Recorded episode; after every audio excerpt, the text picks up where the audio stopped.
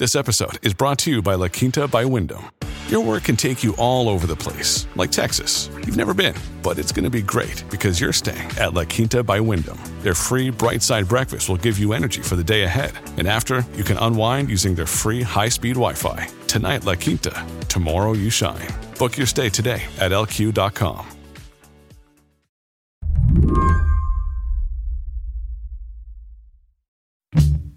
Can you hear that? Yes, I can hear it. Yep. Okay, listen to this for a second. There's a parody song that was played on a conservative radio show earlier this year. I wanted to run it by Brian Rosenwald, a media historian specializing in talk radio.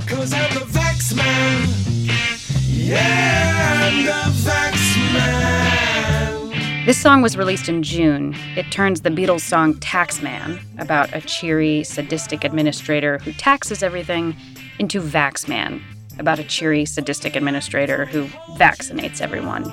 This is what talk radio does. They take these songs and they repurpose them for political messages and things. And so the Vax Man is just like it fits perfectly with what you'd expect. Vaxman was written and recorded by Phil Valentine, a Nashville institution and beloved talk radio host since the 1990s. He was part of this post Rush Limbaugh boom in right wing radio. Brian told me these hosts will proudly call themselves mini rushes. It is Phil Valentine Show, right here on the cusp of Independence Day weekend. Valentine didn't deny the severity of the pandemic, really. He just didn't think anyone should get pressured to get the vaccine. On his show, he would spotlight alternative treatments for COVID 19, even as he acknowledged it was ubiquitous. Uh, you know, I've already had two kids who have had this, and then my third son is now in quarantine because he was around somebody the other day. So he's probably going to end up with this thing. I may end up with this thing. In every local market, there's kind of a community institution someone like Phil Valentine, who people have been listening to for decades, who's built a really big relationship with their audience, you know, where they're, they're kind of like friends with each other. They spend hours and hours together uh, of time, and they're really, really influential. And, you know, th- this guy was very vocally anti vaccine and leading other people in that direction.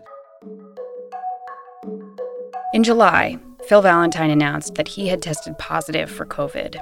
The virus had gotten to him just weeks after he released the Vaxman parody. And a couple days into his illness, he was still mocking the inoculators. He tweeted about a recall on Johnson & Johnson's sunscreen and quipped, "Ah, but I'm sure their vaccine is perfectly safe. Don't worry about it." But Valentine's case of COVID got more severe. And apparently, he started changing his mind about vaccines. His brother Mark Valentine explained on CNN. But he recognizes now that his not getting the vaccination has probably caused a bunch of other people not to get vaccinated, and that he regrets. He regrets not being more pro vaccination and more vehemently advocating that position, as the uh, press release said.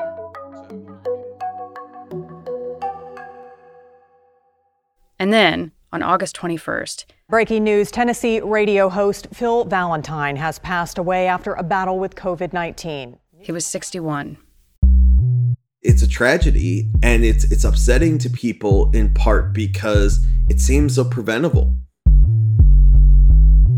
Brian Rosenwald noted Valentine's passing because it was part of a trend. Phil Valentine was the third conservative talk show host to die from COVID 19 just in the month of August. Another conservative radio host died a week later. All of these guys had been dismissive of the coronavirus vaccines. I think this is sort of something that people who are pro vaccine are infuriated or frustrated with the fact that this vaccine could save people's lives and people are dying needlessly. And, you know, a guy like Phil Valentine becomes kind of the poster child for that. Today on the show, you've heard the phrase dying to own the libs. Why are conservative media personalities doing it? Brian Rosenwald says they're in a contract with an audience that doesn't want anything else. I'm Mary Wilson, filling in for Mary Harris. This is What Next? Keep listening.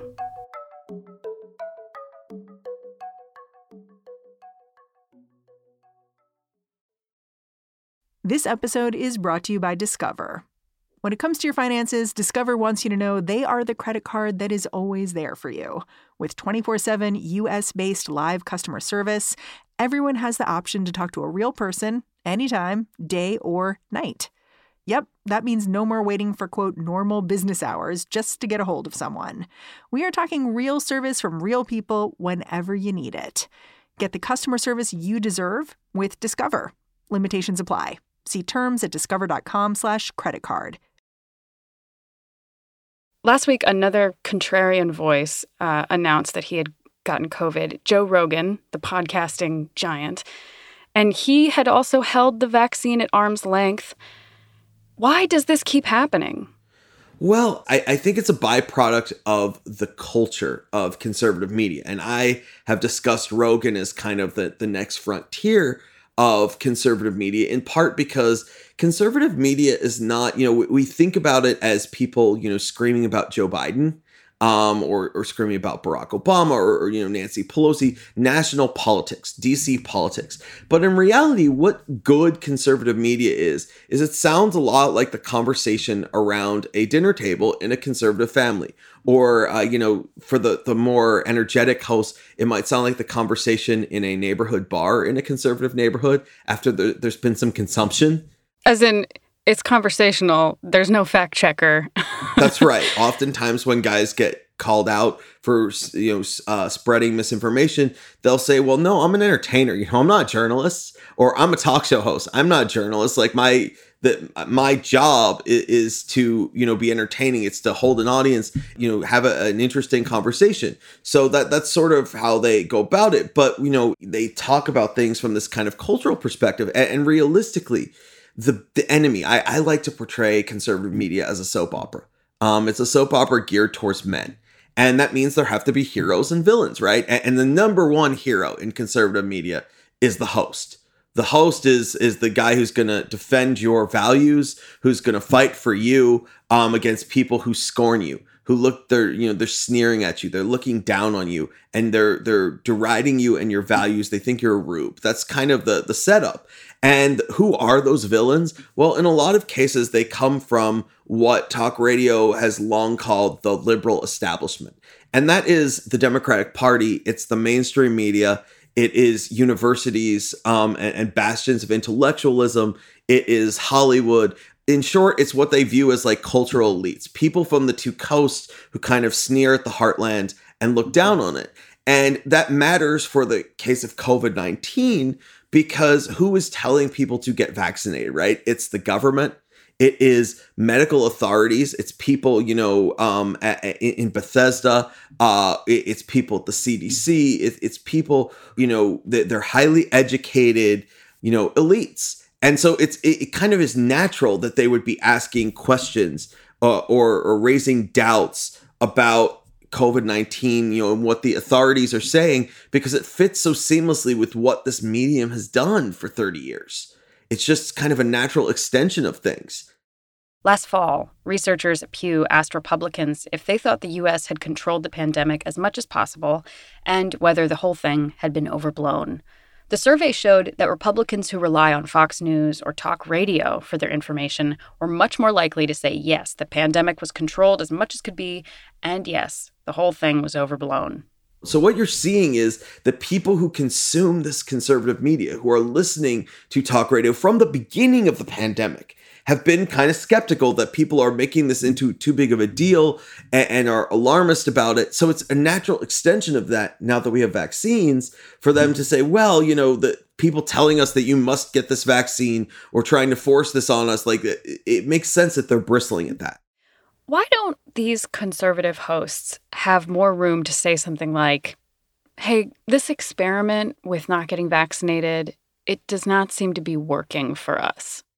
It's a good question. Um, and I'm not sure that there's an easy answer. I think so much of it is this robust relationship, this friendship between host and listener. And for people who don't listen, it's kind of odd to think about it that way. But you've got people who are out there, you know, driving a truck or in a shop or you know doing farm work you, you name the task where they're listening for three hours a day to the same person for years on end you know when rush limbaugh died uh, his wife took some calls a, a, few times, and people were calling up crying. They, they were saying, you know, it feels like I lost a member of my family too.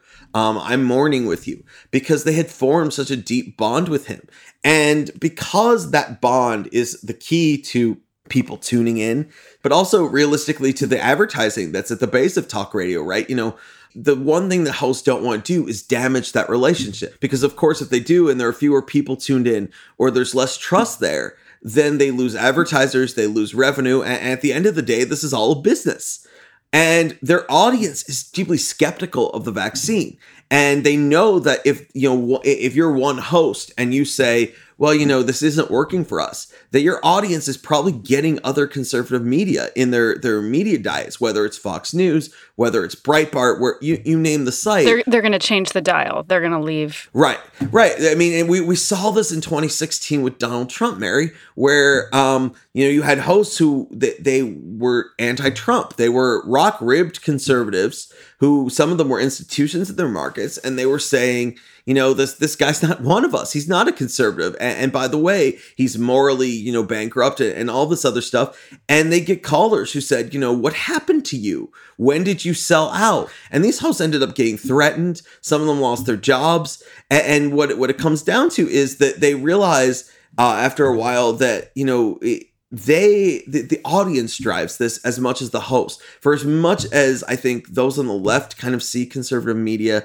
as hosts who are kind of puppeteers dragging their audience around. It's, it's kind of the other way around of hosts are, are afraid to lose the audience. They subscribe, you know, they, they say to the audience, we share a set of values, we share a set of principles, and I'm going to apply those principles to issues you may not have time to have heard about. I'm going to bring things to your attention. But at the end of the day, they don't want to go where the audience doesn't want to go. Right. The really skilled guys do it in a in in what feels like just a straight up way. I I remember watching Sean Hannity go, "Hey, without you guys, I don't have a job. You make this possible." So I'm not trying to talk down to you, or you know, he he he said it that way while he was talking about whether he thought people should get the vaccine. For over a year now, I have been warning my viewers, you make my career possible. I want every American, liberal, conservative, Republican, Democrat, I want you to be healthy. I said to take it seriously, to do your own research. There's a ton of it right on, you know, at the tip of your fingers on your own phone. Yeah, I mean that that's definitely a way to do it. But Hannity's a guy who I, he's done he's kind of inched up towards the line of like saying get vaccinated. And then there's usually some blowback and he kind of pulls back and says well i never said that. You know that that's just the media you know liberal media. I, I actually just said you know get information about it or something like you know he pulls away. Um so they're very sensitive to crossing the audience because if you're somebody who listens to a lot of conservative talk radio or consumes a lot of conservative media you think covid's been overblown you think that the vaccine, you're very skeptical of the vaccine. You think mask requirements are totalitarian. Um, and, and there's a lot of doubt about it and, and, anger about it. And you even see it down to the way these hosts are sort of applying it to their own lives um, in, in different ways. Yeah, I wanted to talk about that. You know who helped me understand the way the vaccine issue in particular is framed in conservative media was listening to Erick Erickson. He has, I think, ranted about anti vaxxers.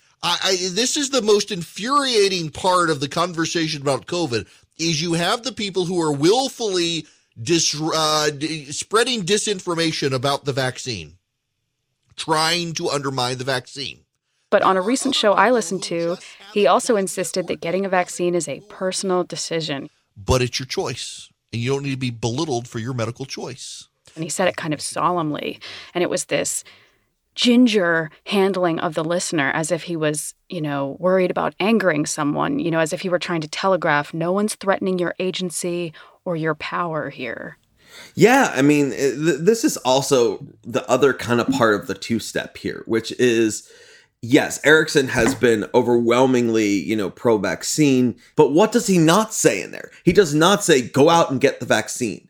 Um, or they, you know, and, and he does not say we should have vaccine mandates. So there's a very careful line, even for people who are trying to encourage their audience that this is good and that this is something that could save their lives that they don't want to encroach upon you know the, the audience and they don't want to say you have to do this they want to say you should think about doing this. This is a wise decision um, because there is that kind of anti-authoritarian streak. It's it's not even anti-authoritarian. It's anti authority. Yes, that, that that is a better way of putting it. That I, I like that wording better. It's anti-authority. It's anti somebody telling you that you have to do something. Um, it's it's anti this being a requirement to be part of, of life. So it, it's that they're very very cautious and careful because they know where their audience is and they know where the culture of what they're doing is, and they know that kind of it's part of their brand.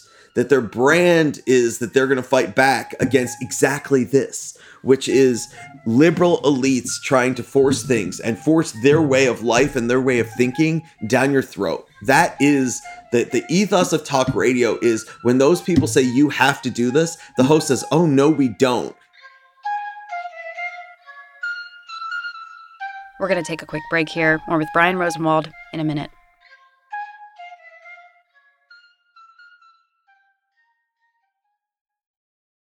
If you're struggling to lose weight, you've probably heard about weight loss medications like Wegovy or Zepbound, and you might be wondering if they're right for you. Meet PlushCare, a leading telehealth provider with doctors who are there for you day and night to partner with you in your weight loss journey. If you qualify, they can safely prescribe you medication from the comfort of your own home. To get started, visit plushcare.com slash weight loss. That's plushcare.com slash weight loss. Plushcare.com slash weight loss. This episode is brought to you by Progressive Insurance. Hey, listeners, whether you love true crime or comedies, celebrity interviews, news, or even motivational speakers, you call the shots on what's in your podcast queue, right? And guess what? Now you can call the shots on your auto insurance too. Enter the Name Your Price tool from Progressive. The Name Your Price tool puts you in charge of your auto insurance by working just the way it sounds. You tell Progressive how much you want to pay for car insurance then they'll show you a variety of coverages that fit within your budget, giving you options. Now, that's something you'll want to press play on. It's easy to start a quote, and you'll be able to choose the best option for you fast. It's just one of the many ways you can save with Progressive Insurance. Quote today at progressive.com to try the Name Your Price tool for yourself and join over 28 million drivers who trust Progressive. Progressive Casualty Insurance Company and Affiliates. Price and coverage match limited by state law. Here's something that stands out to me when I consider the conservative media types and the way they regard COVID 19. It's just small and medium market hosts who are dying from COVID, not the big shots, not the ones with shows on Fox News. Fox has gone through so many chapters on COVID. Sometimes they seem to back off of the the anti-vaxxer stuff or the the downplaying of it kind of thing sometimes they go much more in that direction. Um, you know early in the pandemic they parted ways with trish regan from fox business um, because she was kind of casting doubt on this. And of course early in the pandemic i think it was reported that tucker carlson you know went to like mar-a-lago i think it was and urged donald trump to like take it seriously and to urge people to take it seriously. And of course you know most of these hosts have been broadcasting remotely and Fox has all kinds of requirements for their own offices. So the, there's also this kind of layer of of hypocrisy there. Of you know, it's not what they're saying, but if you watch what they're doing, it, it tells you that they are taking it more seriously on a personal level than what they're urging people to. But of course, we don't know if any of their big hosts are like you know Tucker Carlson has been skeptical of the COVID vaccine, and certainly the government message on the COVID vaccine, you know, the widespread encouragement for people to get the vaccine. But we don't know if he's vaccinated or not. And he said that's a personal question.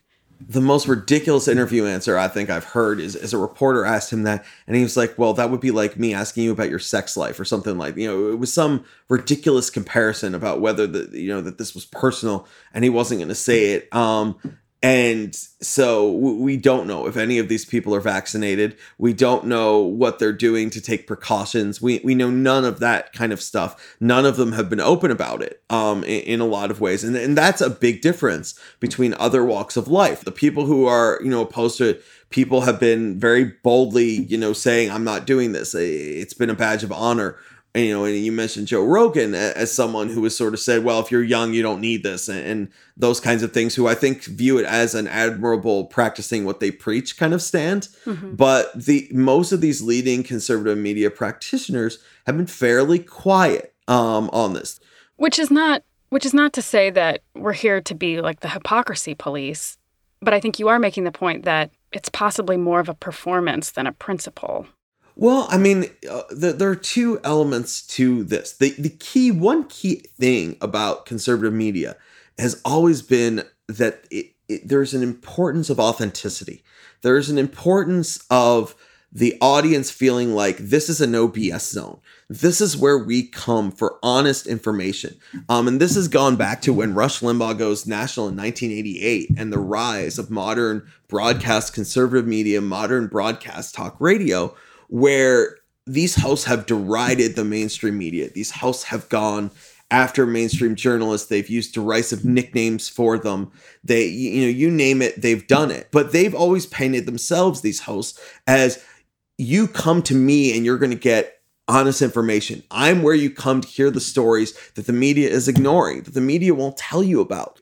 And, you know, they are quick to jump on anything that is a whiff of hypocrisy. So I think it is relevant to say, you know, if you're advocating that that people should be skeptical of this or that the vaccine is overhyped um, you know, if you're pushing that, then I think it is a legitimate question to say, okay, if you're pushing these doubts, if you're pushing these skepticisms, if you're giving people the ammunition to doubt the vaccine, then tell people, have you gotten vaccinated? It, it seems like a pretty simple question, uh, especially because, like, okay, say you have or say you haven't, just explain to people why you have or haven't, right? You know, what, what's your reasoning? Because that would be useful to them if they trust you, if they built this bond up with you. But you know, it also to compare the way some of the national conservative media personalities are treating this issue and to compare the way some of the local, you know, mini rushes are treating it, it it does kind of make it look like the local radio guys just aren't in on the grift. You know, I, I imagine that if somebody undertook a study if somebody sat down and actually surveyed all these hosts, that you'd find that the percentages are about the same uh, of like national hosts who are clearly anti-vax and local hosts who are clearly anti-vax. We're we're seeing and hearing about more of the local hosts because there are obviously many, many more of them. Mm-hmm. Um, and, and, there's another factor that you know has been brought up about Joe Rogan, uh, which is that he's had monoclonal antibodies as a treatment. And, the reason that's important is that Joe Rogan has a massively lucrative deal with Spotify. These national hosts make tens of millions of dollars in some cases. They are very wealthy. And that has, as we've seen, we've seen studies that have nothing to do with conservative media that have shown us that the wealthy, wealthier you are, the the better the treatment you're getting for COVID is. The the wealthy and the powerful are having access to treatments that the average Joe doesn't get. Right. There's a pretty big difference between ivermectin and monoclonal antibody treatment. That's exactly right.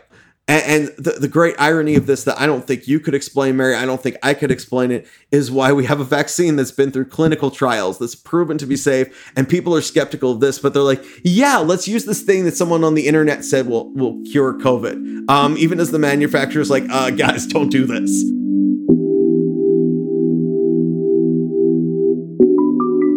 Brian Rosenwald, thank you so much. My pleasure. Always happy to talk about this stuff. Brian Rosenwald is a fellow at the University of Pennsylvania and author of the book Talk Radio's America How an Industry Took Over a Political Party That Took Over the United States. And that's the show. What Next is produced by the producers to End All Producers Davis Land, Elena Schwartz, Danielle Hewitt, and Carmel Delshad. Alicia Montgomery and Allison Benedict are the big rushes to our mini rushes. I'm Mary Wilson, in for Mary Harris. Thanks for listening. We'll catch you back here tomorrow.